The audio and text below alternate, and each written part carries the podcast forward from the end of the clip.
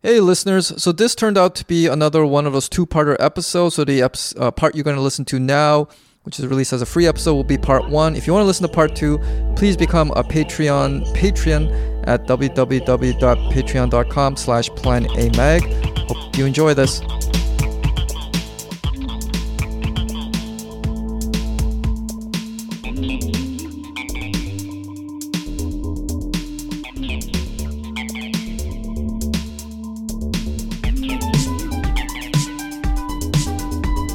Back, listeners. Uh, a return to Escape from Plan A, a new episode for you. I'm your host, Chris, tonight with Liza. Hey, Liza. Hey. And returning guest, Dan Chen. What's up, Dan? Yo, good to be here. Dan was recently on an episode of ours, which I uh, really enjoyed, in which he and Phillips and Millie joined Teen and Shan because you guys came to New York in December to short, uh, shoot a short documentary, which we all hope we'll get to see sometime this year. So, listeners, uh, for more of that episode, go listen to that. Uh, but this one, I want Dan, you actually reached out to me. I think it was a couple of weeks ago, or maybe a little bit more, and you were totally. saying how you wanted to just chat about uh, like the state of the movie industry. Uh, you know, as you know, listeners, if this is your first time ever listening to Escape from Plan A, Dan's been on for many times. He's a good friend of ours, but he's a, a very talented and accomplished filmmaker he he recently had a full feature length documentary called Accepted that's out. I highly recommend it. I went to see it when it came out in theaters last year. Uh, but you reached out to me, texted me about all these things you want to talk about, how the movie industry is changing, how the whole like media rep thing that galvanized so much of us, especially you know minorities in, in the la- you know the 2010s, now kind of seems to be dead or or waning at least, and just this whole thing about we have this culture of criticism that's so rampant, but well, you know, is anything really good being created? So, yeah, Dan, do you, do you want to just uh, take it away? Just, just let, let, let's just hear your thoughts. Why you want to pod about this? Totally, and I think it's because um, I think around the time that you guys started in like 2017, um, that's when I was kind of in a really gung ho representation. We need it. It's a great thing. And I still, by default, do kind of adhere to that, but I have a lot more caveats and a lot more complicated feelings about it now. Um, mm-hmm. And I think about, you know, I think about one thing, which is like, you know, the movie industry is going through like crazy changes. I think it's getting harder for movies to be like a super powerful cultural force outside of IPs. And I think about how that happens to coincide with a time where we're like making more diverse and uh, we're thinking more about like media rep content and movies and TV. And for me, I would hate I would hate the um, the idea that like when things become more diverse or when more people get to tell stories, the stories are actually getting worse in some way. yeah, I, I would I would hate for that to be kind of the feeling. And I myself, as a creative person, like want to like make dope shit with whoever I want in it and I just wanted to talk about like, yeah, what is the state of movies right now? What is the state of culture around it? Um, and like, how can you be uh, a like a person with a healthy self esteem without representation? Um, like I, I don't know, like doing the work for you. Like, can you do the work yourself? Yeah, I mean, Liza, you and I, we we often talk about that dreaded word self esteem and how it ruined so many things. That let me ask you, and, and you know what, you know, you're in the industry. Maybe you got to be, you know, you got to like be a little nicer, you know, than someone like Liza and me. But would you say objectively things are indeed getting worse? Uh, uh, like, it doesn't just it doesn't mean like say um, people who aren't traditionally, uh, you know, like the Steven Spielbergs or James Cameron types are inherently less talented. But the type of people who are getting these opportunities, do you objectively think uh, they are worse? I'll tell you what I've I've heard a lot lately. Um, because like most of the people I talk with are, are either in the, in, in the industry or like industry adjacent, right? Mm-hmm. And we'll watch something, and I just can't remember anything off the top of my head right now, but it'll literally just be like, you know, it wasn't that good, but like it was good that like this minority was in it, or it was it was right. a good representation of this kind of person. I'm glad we did that, and I'm just kind of like, I want us to stop. I want that to stop being the milestone marker, like the the, the bar that we judge it on. I want it just to be fucking good and mm-hmm. then and then we can also celebrate whatever you know first happens to be there as well i get really tired of kind of judging it only by this diversity marker that we've hit and then everyone's like well, it's not good, but you know, like whatever. And I just kind of feel like that's been the mo I've been I've been hearing a lot.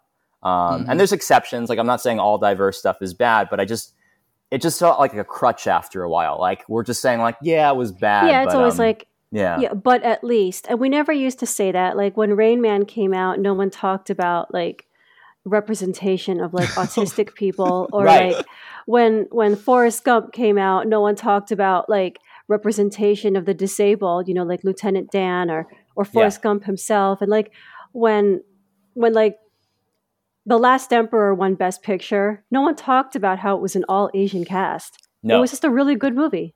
no. And no one cared when Ang Lee won, you know, Best Director for Brokeback Mountain. He wasn't an Asian director back then to Right. people. Or he, wa- he wasn't Um, gay, you know, himself.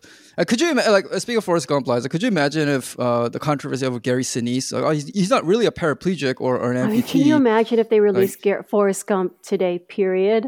yeah, I guess so. Like the slutty girl that dies of AIDS, and then like Hey, no, they never actually said it was everything about AIDS. it. Uh, Mom had to sleep with like the school principal or the oh super. right, yeah, a very graphic. Well, I guess it's not graphic. You don't actually see it, but you hear it, and it's very. Yeah, when I when I was little, I, s- I- you know, I, that went way over my head. But um, what they were doing. Yeah. Forrest Gump is like one of my favorite movies of all time. I don't care. I mean, it's Oh, yeah. entertaining. It's entertaining. Uh, all right, b- before we get uh, start like getting into the theoretical and all that, uh, let's let's talk about s- stuff that's kind of going on now that I think helps ground this. I mean, the the the, the like Twitter story of the day. I, I know we, we talk about like trying not to talk about Twitter, but this is this is too fun. Velma came out over the weekend, and I watched the first episode. I also And I- watched episode one. Yeah, Dan, did you watch Velma? I watched the first two episodes. Oh wow, you did more than You me. went further. You, went have a beyond stronger the unknown. stomach than we do. I was watching with a friend. We were like, let's let's see what all the fuss is about, you know? Well, it's only 27 minutes for each episode. It goes fast. Yeah, It does. And HBO Max was crowing that it was the most watched animated, uh, like debut of all time, which isn't saying much. Like how many animated HBO Max shows can you even think of? But I can also see Yeah, at least seventy five HBO is percent of home them. box office. Like it's known for movies. Right. Mhm. Uh, and al- and also like seventy five percent of it, I'm sure were hate watches, like you know us, Like doing it. us. Yeah. Yeah.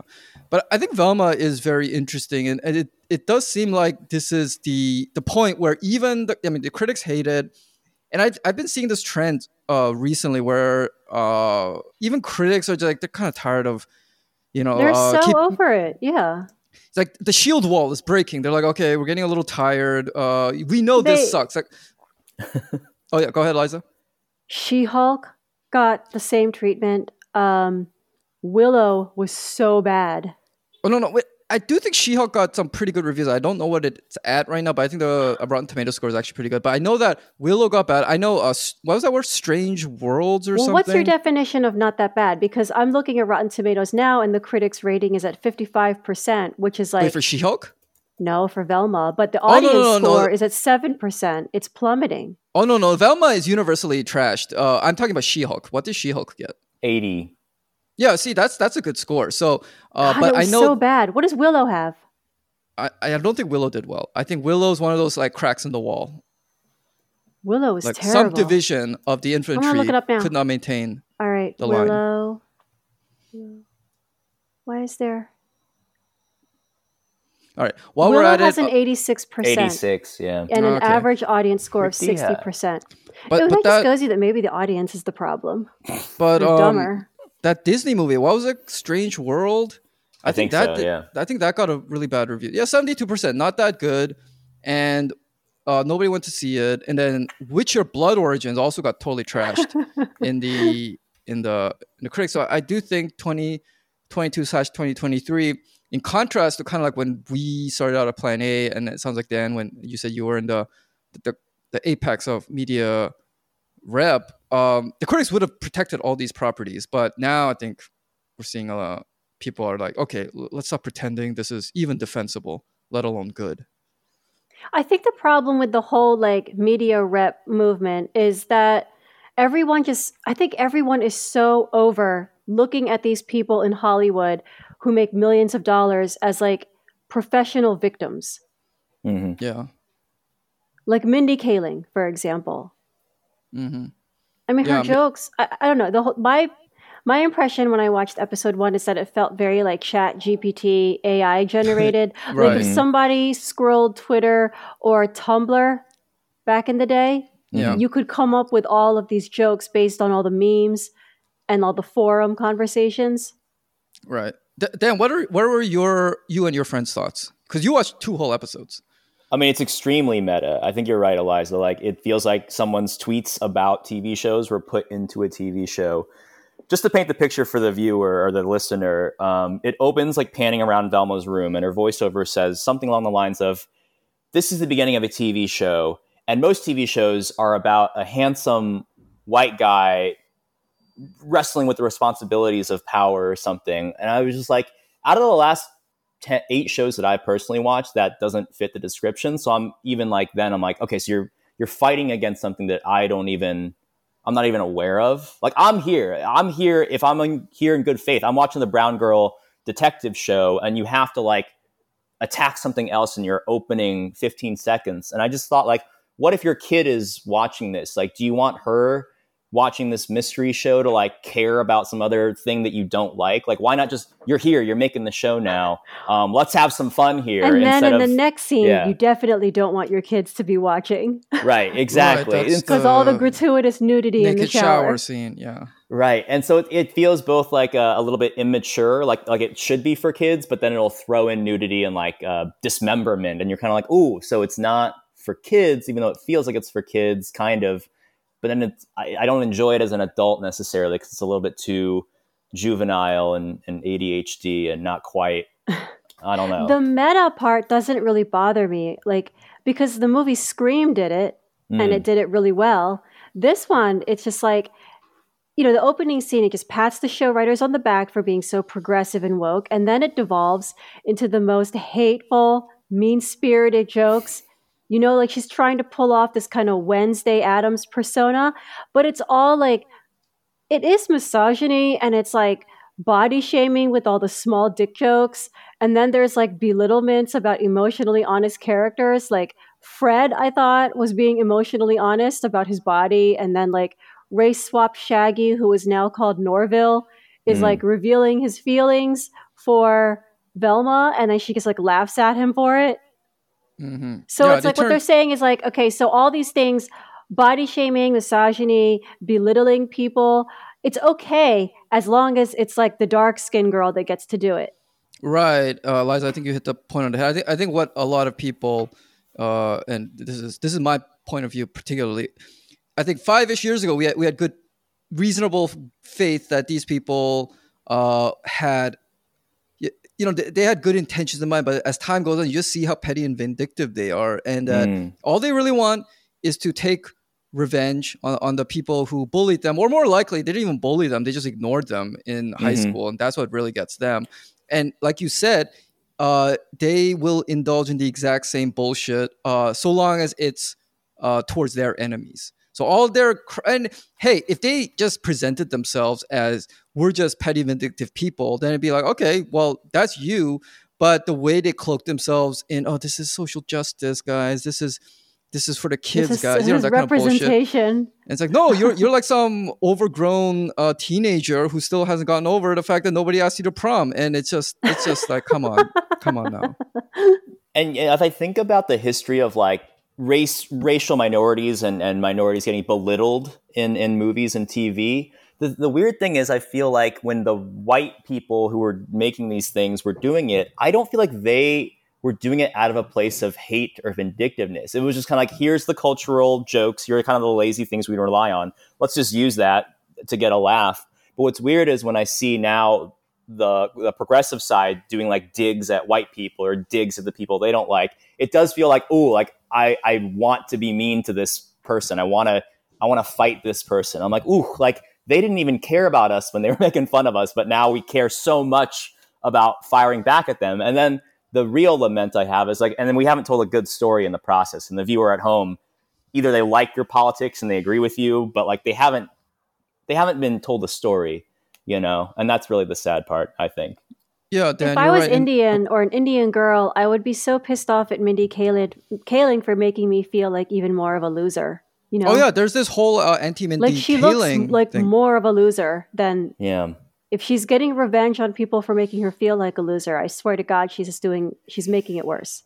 Right. Yeah. And like the whole internet, uh, all over the political spectrum, except for the very uh, insidery, like Mindy Kaling or, or Kaling adjacent cliques, everyone hates this. And I'm, and there are even some conspiracy theories out there that Kaling is actually uh, a mole for the for the alt right or or the anti woke right wingers. I'm not buying that. Well, obviously, it's total No. bullshit. I mean, if you just Yeah, look at the body much. of Mindy Kaling's work, either she's some exceptional con artist who, even back in like the, the 2000s, was plotting, I'm going to spend the next 20 years of my career so I can make this one show that will ultimately bring down the woke crowd. Like, that, that's ridiculous. But I am suspicious they're not trying to blame her. They're like calling her transphobic because she liked like one J.K. Rowling tweet. They say she's a secret uh, conservative because I don't know why. They say she's like Islamophobic. I think just because she's Hindu or something. They say she's racist because her brother pretended to be black when he was applying to medical school. So all this, they're not trying to. It's like a hot potato. They're trying to say, "Oh no, no, she's not one of us." I'm like, no, no, no. The thing no, I do she's respect. yours. No, she's yours. You gotta claim her. And the thing I do respect about Mindy Kaling is she is very childlike in her just absolute dedication to this mindset of this like YA brained, uh, emotionally stunted mindset that she's taking it to its most extreme but logical conclusion. And I think those on her side can't stand it she's too embarrassing. But she is yours. You gotta claim her. yeah. So I mean that's uh, that's Velma. I mean, we can come back to it. Uh, I mean, it's it's it's a little too easy to make fun of. That's the that's the thing now. Uh, I mean, we can get to this later when we talk about the cul- cultural criticism part. But maybe like five years ago, you know, I would have written an article about this and and dunked on it. But now, just like, what's the point? It's just. Yeah, but we'll talk to it later. Uh, another thing I want to talk about, Liza and I actually want to talk as, as we get closer to Oscar season because it does look like everything everywhere all at once will be, if not the top contender, then at least like a top two. It won Best Picture at the Critics' Choice Awards last night. Is that a good Mm. predictor of the best picture winner? Sometimes.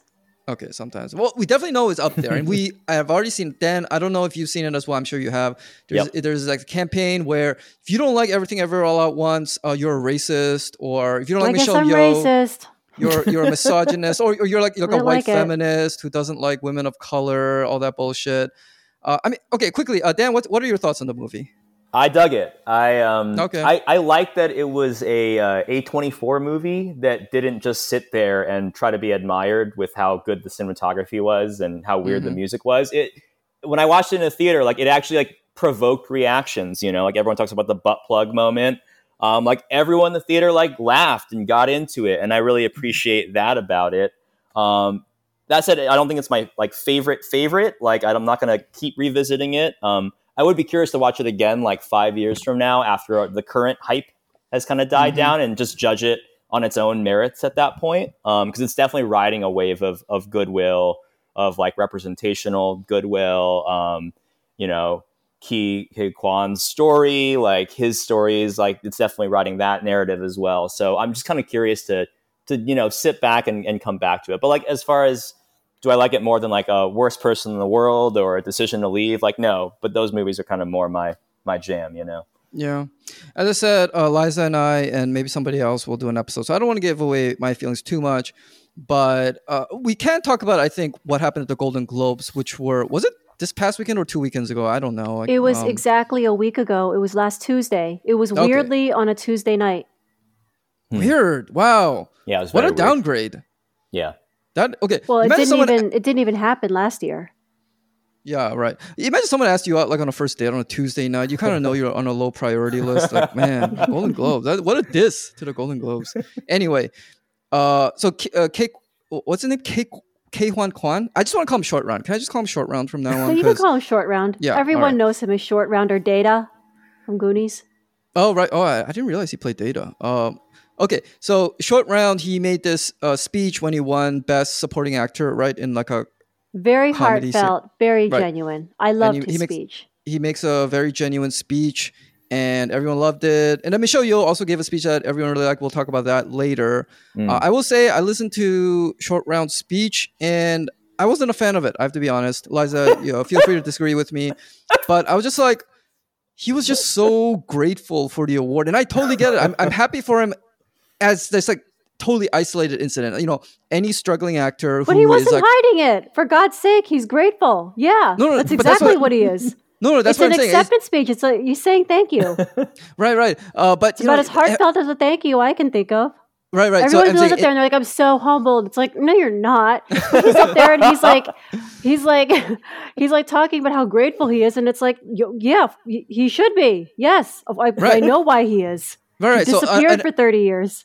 right in, in an isolated case i totally uh, support him you know as, as all anybody you you don't even have to be an actor let's say you peaked at your passion career when you were a child and you were ignored for like the next 40 or 50 years i don't know how Well, old that's he the is story of like all child actors, isn't it? right and then he makes this dream comeback and everything so i'm happy What's for the him difference between him and what Brendan Fraser's been doing? Well, because uh, uh, Short Round is Asian. That's the difference for me. Because now this is the Asian movie, and then and then he's like saying to Spielberg, like, "Thank you so much, uh, Mr. Spielberg, for giving me a chance." Like, well, where's Steven Spielberg been in the last like fifty years? You know, and so it's like. How, like and Steven Spielberg, his movie The Fabelmans. Liza, you said it's really good. Uh, it's probably a really good movie, but the thing is, nobody really cares that much about it. Steven Spielberg is grasping for relevance right now, and who shows up to, uh, you know, you know, say how great he is, it, it's it's the Asian dude, you know. so well, I guess that's he could also thank. Richard Donner for Goonies, but Richard Donner isn't around anymore. Oh, he died. I don't know if he died, but he's not like I never hear his name anymore unless people talk Yeah. about '80s movies. hmm So it seems Dan, like what- you what- don't. You, it seems like you don't like the speech because it's like an Asian man being super grateful to uh, like a white Hollywood machine. Just like everything, everywhere, all at once in general, just seems to be serving this overly feel good uh, moment. I mean, I love Tar. I mean, that's the movie that I would give all the awards to if it were up to me. I precisely like it because it's like makes everybody uncomfortable, Mm. and I think that is what's really missing right now. And and that, but anyway, Dan, what were your thoughts on the speech? Well, I like the speech. I kind of feel what Mhm. Eliza's saying, which is like he just genuinely feels what he's saying. He's not putting on any airs. He's not fake humble.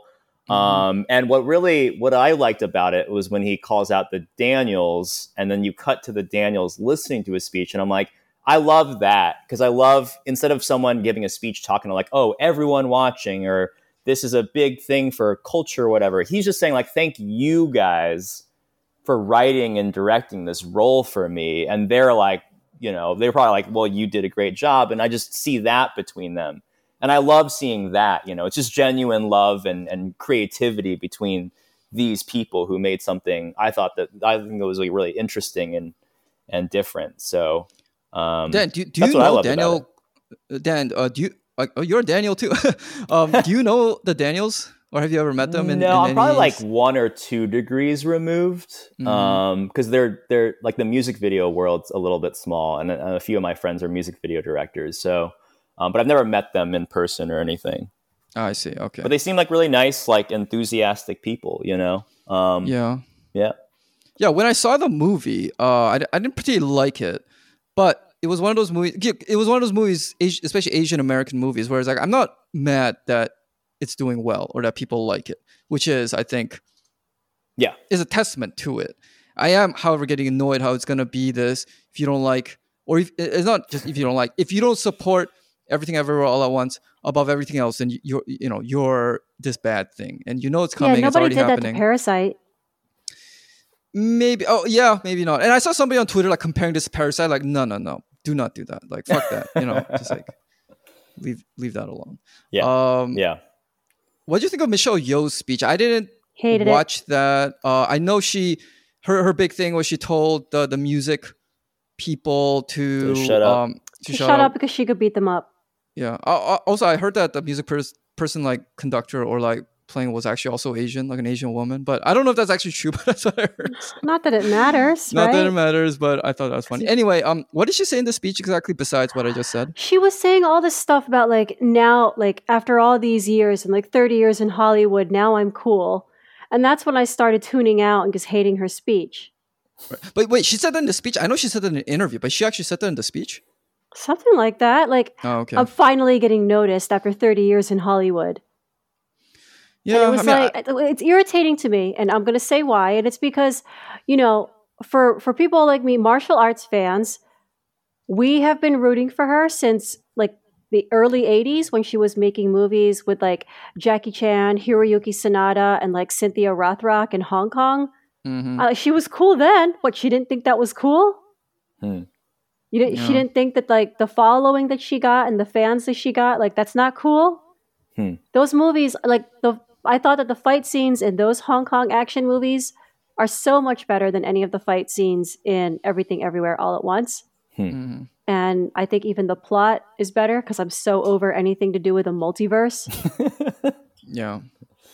Yeah, I feel that. You're kind of like, why do you think the Hollywood validation is so important when, um, you know, there've been true yeah, fans it's like this who's whole looking time. at you, Mindy Kaling? That's who you want.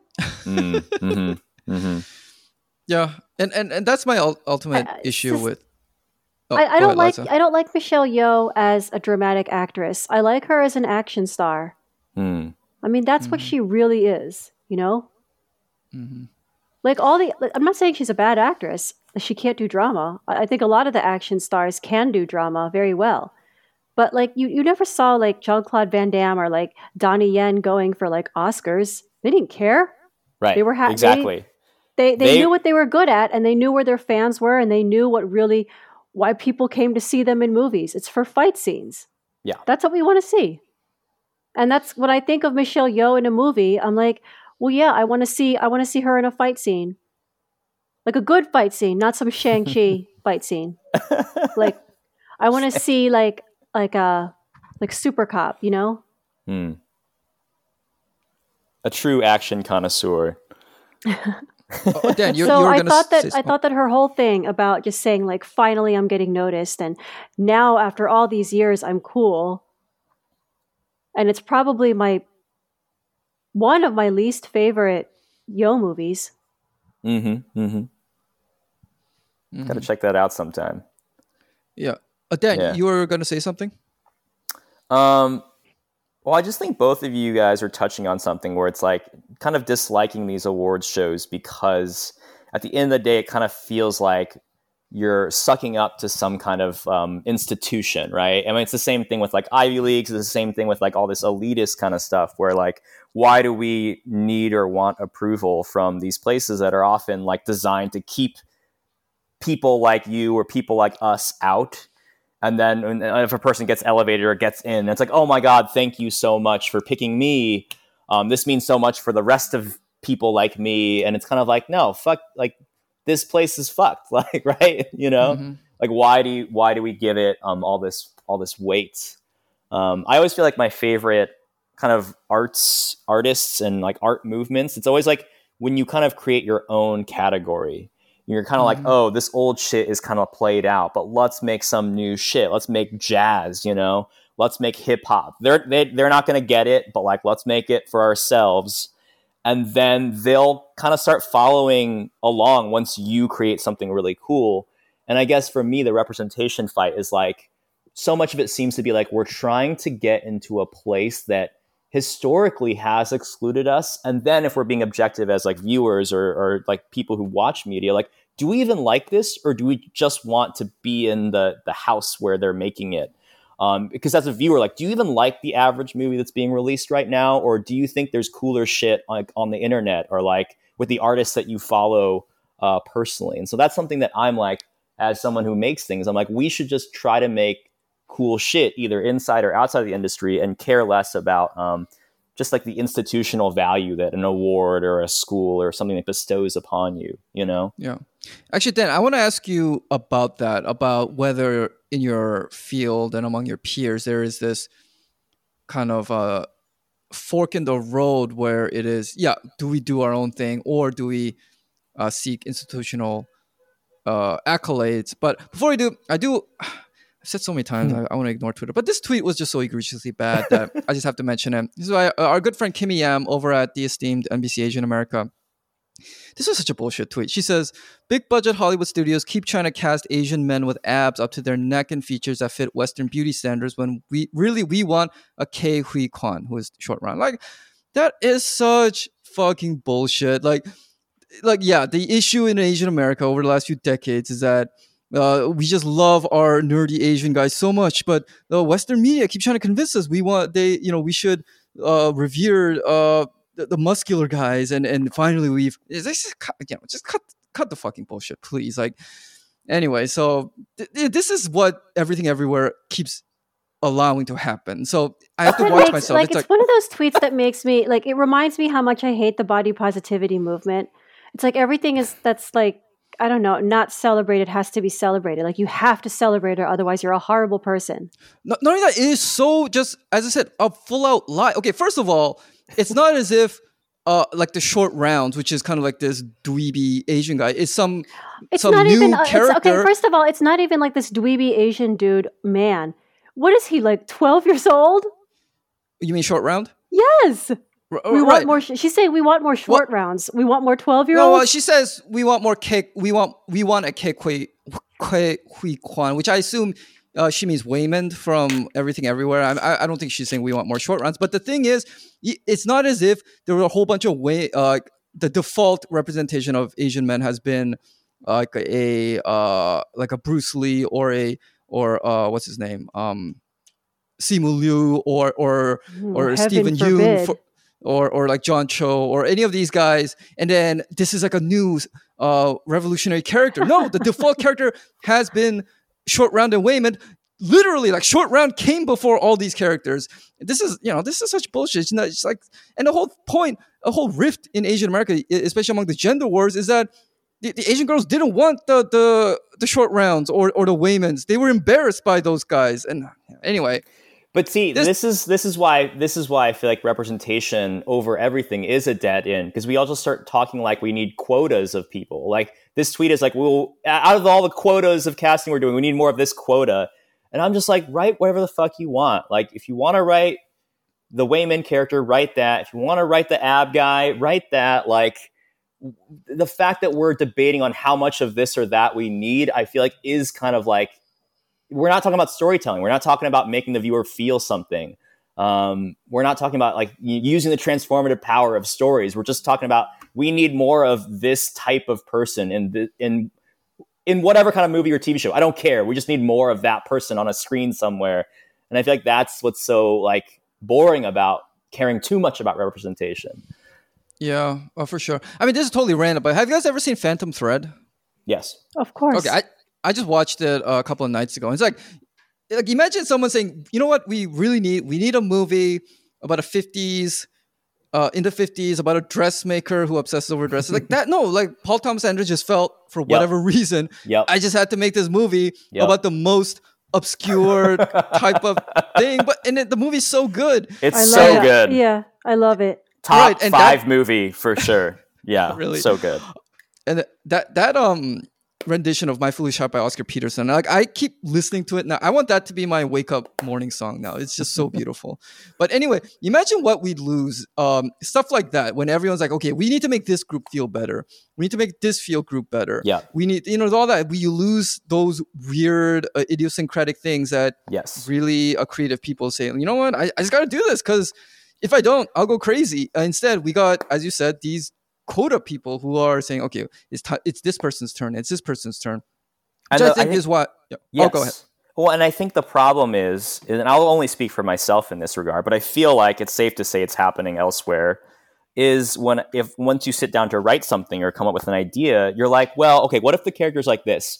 But no, I don't want to make that kind of commentary on this type of person, and that might rub off on how people feel about this, you know, a black person or an Asian person. I'm just like, what the fuck? Now I'm dancing through so many hoops hmm trying to bat off potential Twitter criticism when yeah like when pta is sitting down to write phantom thread like you get the feeling like he's just telling a really interesting story that came to him and he's exploring just the emotional territory of the story. And like that's that's what i want to do way more than i want to try to think about what everyone's going to say about this. And i say that for all sides of people. Like you know i like I think, oh, will Asian masculinity be mad that this guy's not like the paragon of masculinity because now I'm representing an Asian guy badly? But then at the same time, it's like, well, I also don't want to piss off the left people and get them distracted on like whatever that thing they're distracted on because that's not what I'm trying to say. I'm just trying to tell this story right here, you know. hmm So I feel I feel like overly cons- like concerning yourself with this stuff as a creative person, especially, is like it, it is a dead end of sorts because you just end up being a politician instead of a, a creative person. Oh dear God. Yeah, uh, Kumail Nanjiani, who's kind of a goof, uh, recently made actually a very good point where he said the problem with essentially the the media rep movement is now it's limited actors like him. You know, he's Pakistani. You can't play villains anymore. You can't play bad guys. Yeah, like imagine, yeah. imagine like anything bad. It's like, oh, you know, we can't have this role because you know he, he plays, let's say, like a Marvel supervillain, totally detached from reality. But there's a part where he, he orders this building to be blown up. We can't be sh- showing a, a brown guy as like a terrorist, you know. And then he's like, no, I really love this role. I'm like, no, it's for your own good. You know, you shouldn't do it. And now he has for to your play own some. good. Then he has to play some dumb guy like that guy in, in the Eternals. You know, I don't know. What's his name? Ringo or Kingo? Uh, and then he has to do that. and then he's just like, oh, fuck this shit. You know. Yeah. You made it through the Eternals. No, no, no. I just know that he played that character. Oh God, no, I'm not. I'm never watching that movie. Come on, Liza, have some faith in me. Ringo or Kingo. All right, yeah. Uh, uh, what is it? Um, Dan, I, I see that you want to say you want Shang Chi to kill people. Will It's explain is what it. what you it's wrote. it's kind of on that topic actually, and, and Uh-huh. it's also on the Marvel topic. Okay, so um, when people talk about like wanting representation, I feel like oftentimes, yeah, the minorities get lamer roles because they don't want to say anything bad about minorities, Mhm. but like all the interesting characters are the flawed people. Mhm. And I was just thinking about um, Hawkeye in Mhm. Avengers Endgame. Basically, what happens is the whole snap thing happens where they disappear half the people in the world. And so Hawkeye's family gets disappeared, right? Mhm. Then you don't see him for 30 minutes. And then they have to track him down. They're like, where's Hawkeye? So they go find Hawkeye. So they go to Japan. And the next time you see Hawkeye, he's surrounded by like 30 dead Yakuza. And he's killing his last Yakuza. And then Scarjo walks up to him and he's like, Hawkeye, we need you back. And he's like, I can't go back. I'm a broken man now. I've killed all these people. And then she's He's like, a serial killer, basically. Right, right. And she's like, but we need you to come back. And so it's like him, you know, being like, oh, I got to be a superhero again after, you know, killing a bunch of people because I felt so tortured. And I'm just like, man, they would never let Shang-Chi do that. You know, he's got to be a good guy. He's got to be like a nice he- hero. I'm like, okay, this is what I want to see in the next mm-hmm. Avengers movie. I want to see some bad shit happen to Shang-Chi. I want him to disappear for 30 minutes. I want him to kill 30 Boston I like white guys. and then I want I want someone to walk up to Shang-Chi and be like, Shang-Chi, you gotta come back. Like, I, it's bad that you kill people, but it's okay. Like, we need you. And he'll be like, I'm, I don't know, I'm just so tortured. I kill these white people, you know, but like, fine, I'll, I'll come back. Like, I'm like, that would that would make me feel like we've we've gotten somewhere really. Oh. Um, and not just be like, oh, we're here too, and we're nice, and we're good, like us. I'm just like, no, no, Shang Chi needs to kill people, and uh, I would, I would think that'd be satisfying to me. Do you remember that Chris Rock bit from his stand up several years ago when he said, um, We have not truly made it as a country until we have like a shitty black president? Yeah, yeah, yes, exactly. yes. You guys ever seen the uh the Bruce Lee movie with Jason Scott Lee? Name think it. so. The, the, the biopic, right? Yeah, the one that came out in the Dragon, 90s. the Bruce Lee story. yeah, yeah. Yeah, No. I have that on VHS. Right, right. Remember the part where he beats up all those white dudes at the gym? Yeah, and It's then like they just take become that his to the next level where, where yeah, where he where he just like cuts their heads off or something. All right. Um yeah, that's I think but that's the thing with Asian American media, right? They they would never do that cuz that would just disturb too many people. That's for the Asian media to do. For Right. Asian America, it's the it's a weepy shit. That's I mean, because it's like okay. So I saw this post in the Asian American subreddit. Uh, someone linked it uh, to me where it was a guy or or maybe a woman uh, who was distraught because uh, their father or maybe grandfather, but I think it was their father, didn't like everything everywhere all at once, and they're like, "Oh my god, my my self worth as an Asian American has been shattered." And I saw a couple of responses where like, "Oh, it was too edgy for them," or it was just, uh, you know, it was it, it basically made it seem like they were too stupid and too provincial to under to like it, and it was just like, no, at the at the end of the day. Everything Everywhere All at Once is a typical second gen immigrant child story, mother daughter, uh, you don't understand me, mom, that kind of thing. With with a you know with the multiverse and the um, sausage fingers and the raccoon riding uh, someone's head.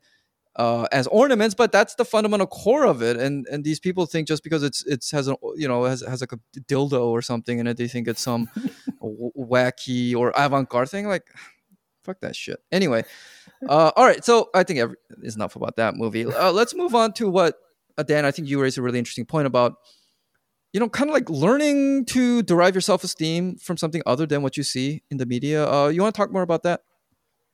Yeah, well, I mean, you just you just teed it up because like why why does your identity as an Asian American person depend on your grandpa liking you know this movie with Asians in it, or um, or for that matter, like people at school? Like, does your self esteem uh, ride on other kids liking the thing with um, Shang Chi or an Asian character in it? Like, why why can't you take responsibility for how you feel about your own life and not because here's the problem because if you rely on media representation to kind of validate you um, you're relying on a billion dollar industry with a lot of bullshit that creatives have to wade through and a lot of battles that they have to fight to tell this story or that story and it's not always going to go the way you want it and everything that everyone makes will piss someone off if they read it through a purely representational lens and so i'm like I don't know. I just feel like it's very important for people to not look at Hollywood and need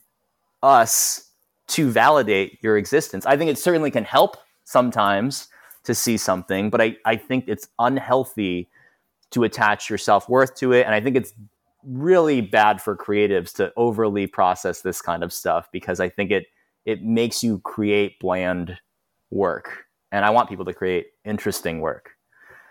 Mm-hmm. Yeah. I just feel it's it's passive. Like if you're watching a movie and you're like, okay, I'm an Asian guy. Now I'm watching this movie. Okay, an Asian American guy has shown up. Now he, I, am I'm, I'm tracking him. Is he going to kiss that girl or not? If he doesn't, then oh, I think this movie sucks and it's kind of bad because now people think I can't kiss people. It's like, well, it's not the movie's responsibility necessarily. You know what I mean? Like plenty of people go through life without seeing themselves re- represented one to one on screen and um, you know you can be the change you want to see in your own life you know what i mean yeah. you don't need us to show it necessarily for you to do it um, and then i think if you feel really strongly and here's the thing for all the shit i'm talking right now i do still feel strongly about it but i'm, I'm like so i want to make stuff i want to make interesting stuff i want to take an active role in that kind of wish rather than a passive role of well Ghost in the Shell, you better cast this Asian person or I'll be mad at you. Finger wag from afar. You know, it's like, what are you, what are you, what are you going to do? Listen to you? Um, like they got their own jobs and, and worries and, and you should worry about your own shit and you should create your own shit and, and, and live the life that you want to live. Um, and not rely on someone else to show it to you, I would say. Yeah. I, I think with media rep and self esteem, uh, I do think it was legit. Uh, I don't want to say once upon a time. It wasn't that long time ago, but I do think it was real. But it, it, it's to a point where it has a low ceiling. It cannot do too much of the heavy lifting.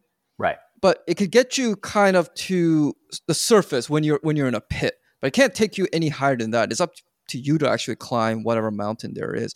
And I think with Asian Americans, let's say like 10 years ago, yeah, there was like a lot of trash out there that was bad. Uh, I get it. But actually the moment I thought that this um, media rep thing, uh, especially for Asian second gen Asian guys, was over was when Shang Chi was a success. It's like okay, what more could you possibly want at this point? Like you got a, a Asian guy who's just like basically you in a way.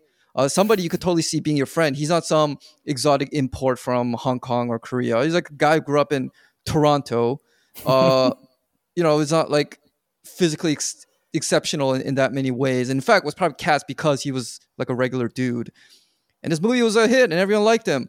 And now he's like in other movies. He's in that Barbie movie and all that.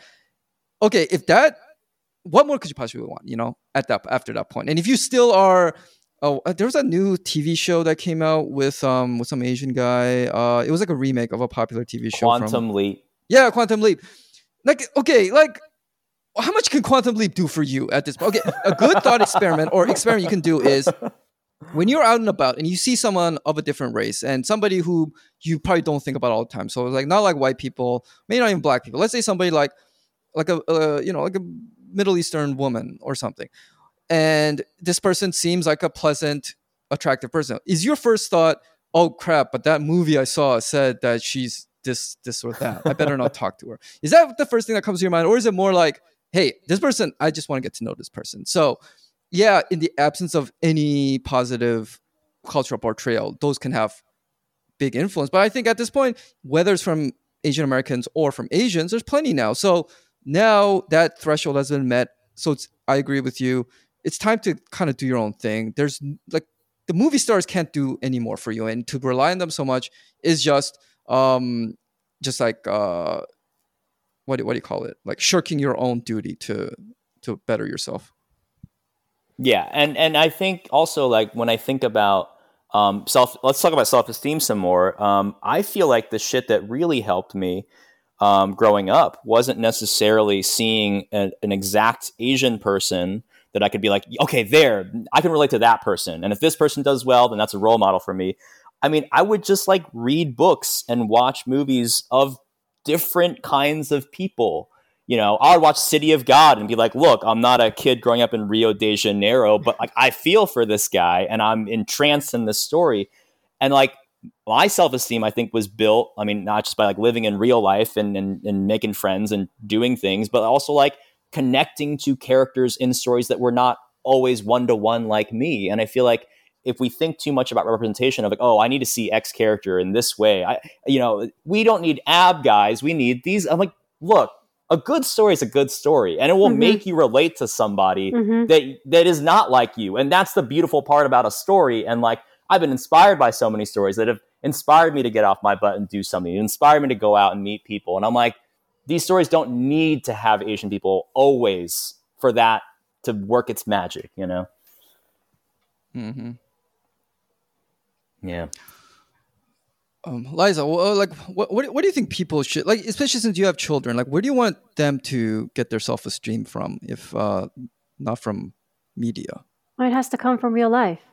Mm-hmm. I mean, that's where it starts. Media is the last place you want to they want you want them to get their self esteem from. Mm-hmm. Yeah. Yeah, and I, I think the way people... I see it is that if you have shit self esteem in real life, like I, oh my god, depending on Hollywood, it's just going to make everything worse no matter what. Mm-hmm. So, yeah. you know, that all starts in real life. Media representation just it's like a supplement. You know, if you've got kid, if, if you want your kids to have good self esteem, it's a supplement to that for them to see like lots of Asian kids on TV and in the movies. And today, that's not even an issue for them. You know, like I've said mm. it on the podcast so many times. It's like the kids, you know, my kids are uh, 12 and 10 and 8, and their whole life they have seen Asian kids all over uh, the internet, like, you know, like YouTube. They've, they grew up watching like Ryan's toy review. He's like, mm. like the biggest YouTube phenomenon. He even has like his own float and then that Macy's Thanksgiving Day parade. What? Um, he oh has his God. own toy collection at like Target and then they graduate from that to like all these other things and it's like they're just they're in a really good place where there's plenty to choose from every single thing that they turn on whether it's youtube whether they're looking at like disney channel or they're watching movies with me there's always going to be like tons of asian people and then like you know they just uh they also grow up watching a lot of like filipino channel and martial arts movies Mm-hmm. So mm-hmm. the way they see it, and they know those movies are old from like the 70s and 80s. So the way they see it, their their point of view of the world is just that Asians have always had great rep all this time. They've right. never and been I, lacking.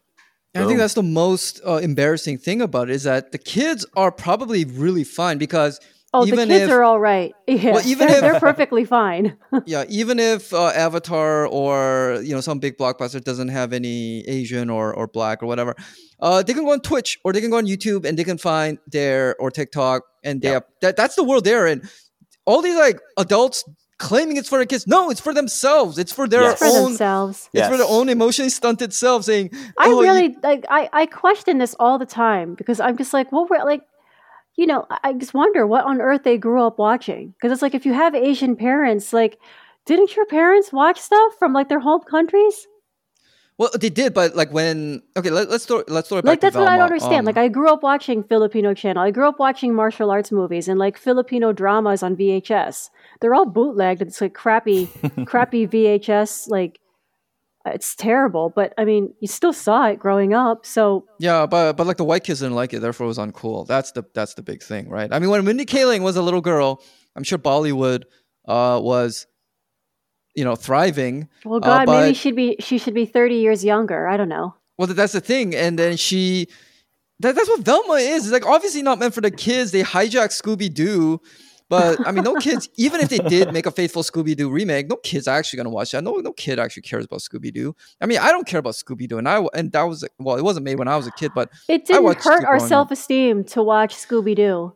Right, but this is all for themselves, you know. That's why uh, Velma has the the naked girls in, in the shower, like like it's out of Carrie or something. It's not meant for little kids. It's meant for themselves, and they claim it's for the kids, but it's really for their, you know, for their own inner child, which should have grown up by now. And that's why it's just it's just undignified to watch this in the end, right? It's just why are these so-called adults with making mature uh, cultural works. I don't even want to call it entertainment at this point because you know hmm. the the lofty ideals they attach to it, and it's all just about stuff they never got over in high school. Which is why I think uh, Dan, you mentioned something like Decision to Leave. I think that's why a lot of Korean cinema is so appreciated here because at least the ones that get imported. I mean, there's a lot of immature mm-hmm. stuff that goes on there, but at least the stuff that gets imported is so adult.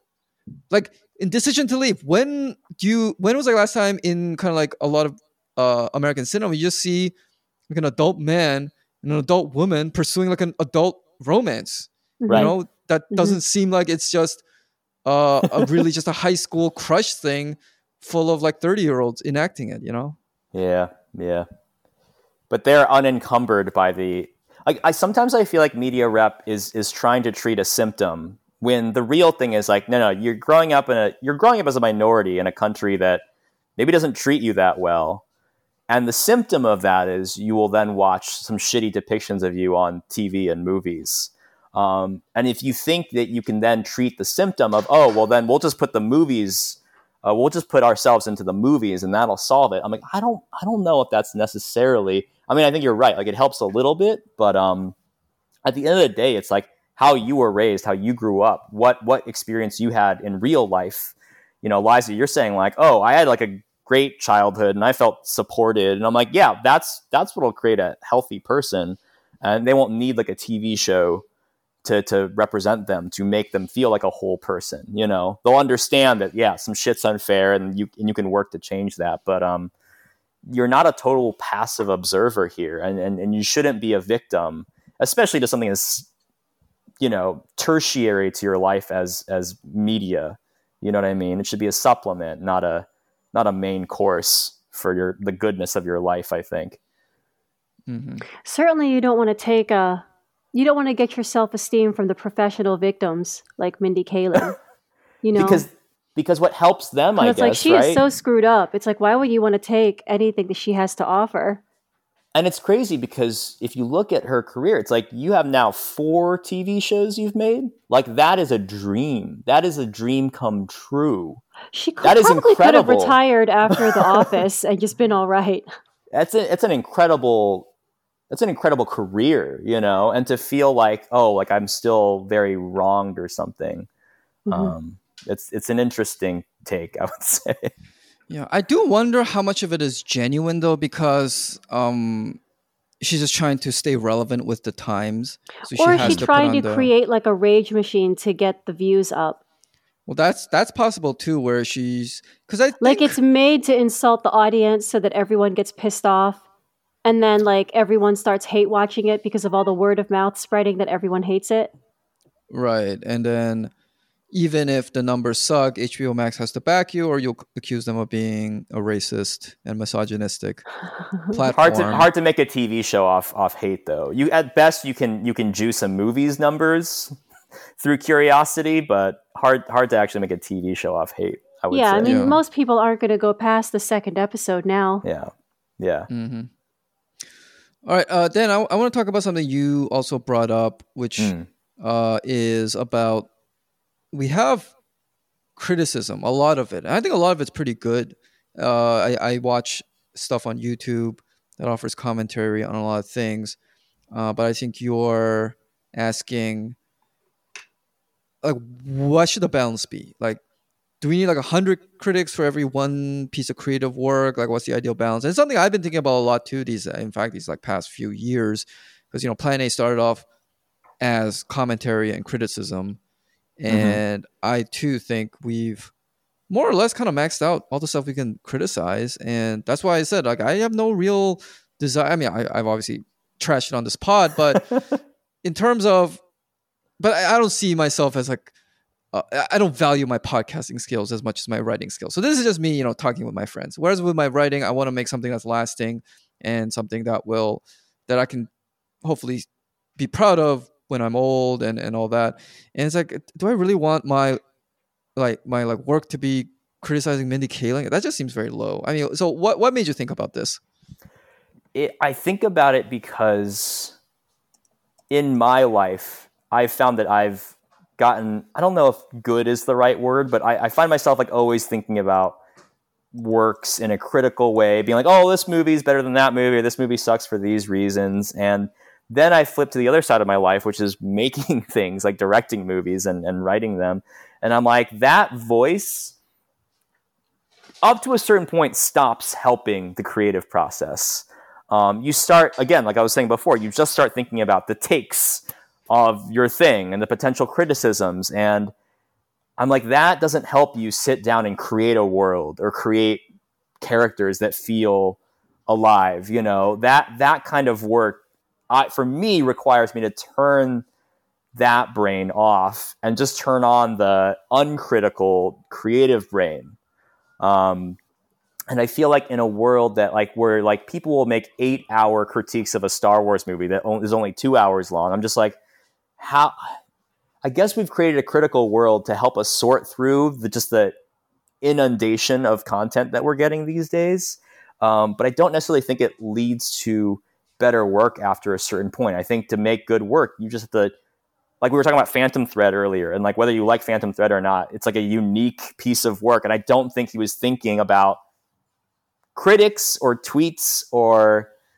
the culture wars when he was making it. I think he was just curious about a topic and just started exploring it. And that's what I want to emphasize more in my own life. And that's what I want to, I guess, encourage um, to people listening if they're ever thinking about doing creative stuff. It's like, you know, you got to at a certain point turn off all that shit and get down to work and just have fun making your own thing. Yeah, I can already um, hear the criticisms of what you said, though, saying, "Oh, you like Paul Thomas Anderson? Well, he's a privileged white man, especially with a huge track record of success. Of course, he can afford to be weird and idiosyncratic." But I hate those types of statements because it, not, it all always devolves down to essentially, when you get down to it, only like straight old white men can do cool things. That's what it comes down to. That all of us have to do uh you know watered down self-esteem bullshit because of xyz uh, obstacles. And and you know it's the whole like uh you know poc uh, uh, deserve to be mediocre too that kind of mindset. Like why are you striving for something so low when you should be thinking no i should be able to do my own weird little things that don't uh adhere or, or that's not like petrified of getting like basically the equivalent of like a C plus from the teacher, and of course it's just going to make you uh, resent and and actually just revere the people you claim to hate, like you know the straight old white guys or the establishment white people, and which is why all these people always seem so obsessed with white people because it's that's their mode of thinking. But uh, I, Dan, you're not like some old veteran, but would you do you think that we do live in a time where it's harder to uh, ignore the criticism because it's so instant. Like the instant something comes out, there's already like a, a three hour YouTube video criticizing everything about it. Uh, whereas, you know, in times past, you wait like a week for, I don't know, Siskel and Ebert to give you a thumbs up or down. And you got a thumbs up, you were good, you know? Uh, what do you think? Uh, I just feel like it's easier to critique than to create. And so if I think about my own life, like, I could I could write you a paper about why X show is good or bad quicker than I could probably write an original story. But I'm like, well, what makes me feel alive and what makes me excited? And I'm like, making original stuff. and so for me, it's about kind of choosing to resist the cultural inertia of like, it's just easy to go on Twitter now, and your job on Twitter is to have a take on something. Um, versus, yeah, like writing a story and immersing someone in a world that will take way more work, and it's not as instantly gratifying. Um, but for me, it's important not to get lost in. It's not to get not to get lost in in the goal that you have and and i feel like a lot of people maybe feel like they want to do something bigger or better or take a risk. And yeah you're not you're not a rich white guy but you can still take the risk. That's what a risk is. There's no guarantee of success but um don't don't assume you always have to be the victim either. You know what i mean? Like you, if you care enough about it you can take a risk. You can go for what you want. And it doesn't have to be an artistic thing. It can be like yeah, let's say go let's go back to the dating thing. Like if you don't think media is representing you well, like you can still go out there, put yourself out there, um, and you can spend your time complaining about how it's unfair. And you might be right, but would you rather be right, or would you rather have a good time and and live your life? You know, um, I think about that sometimes.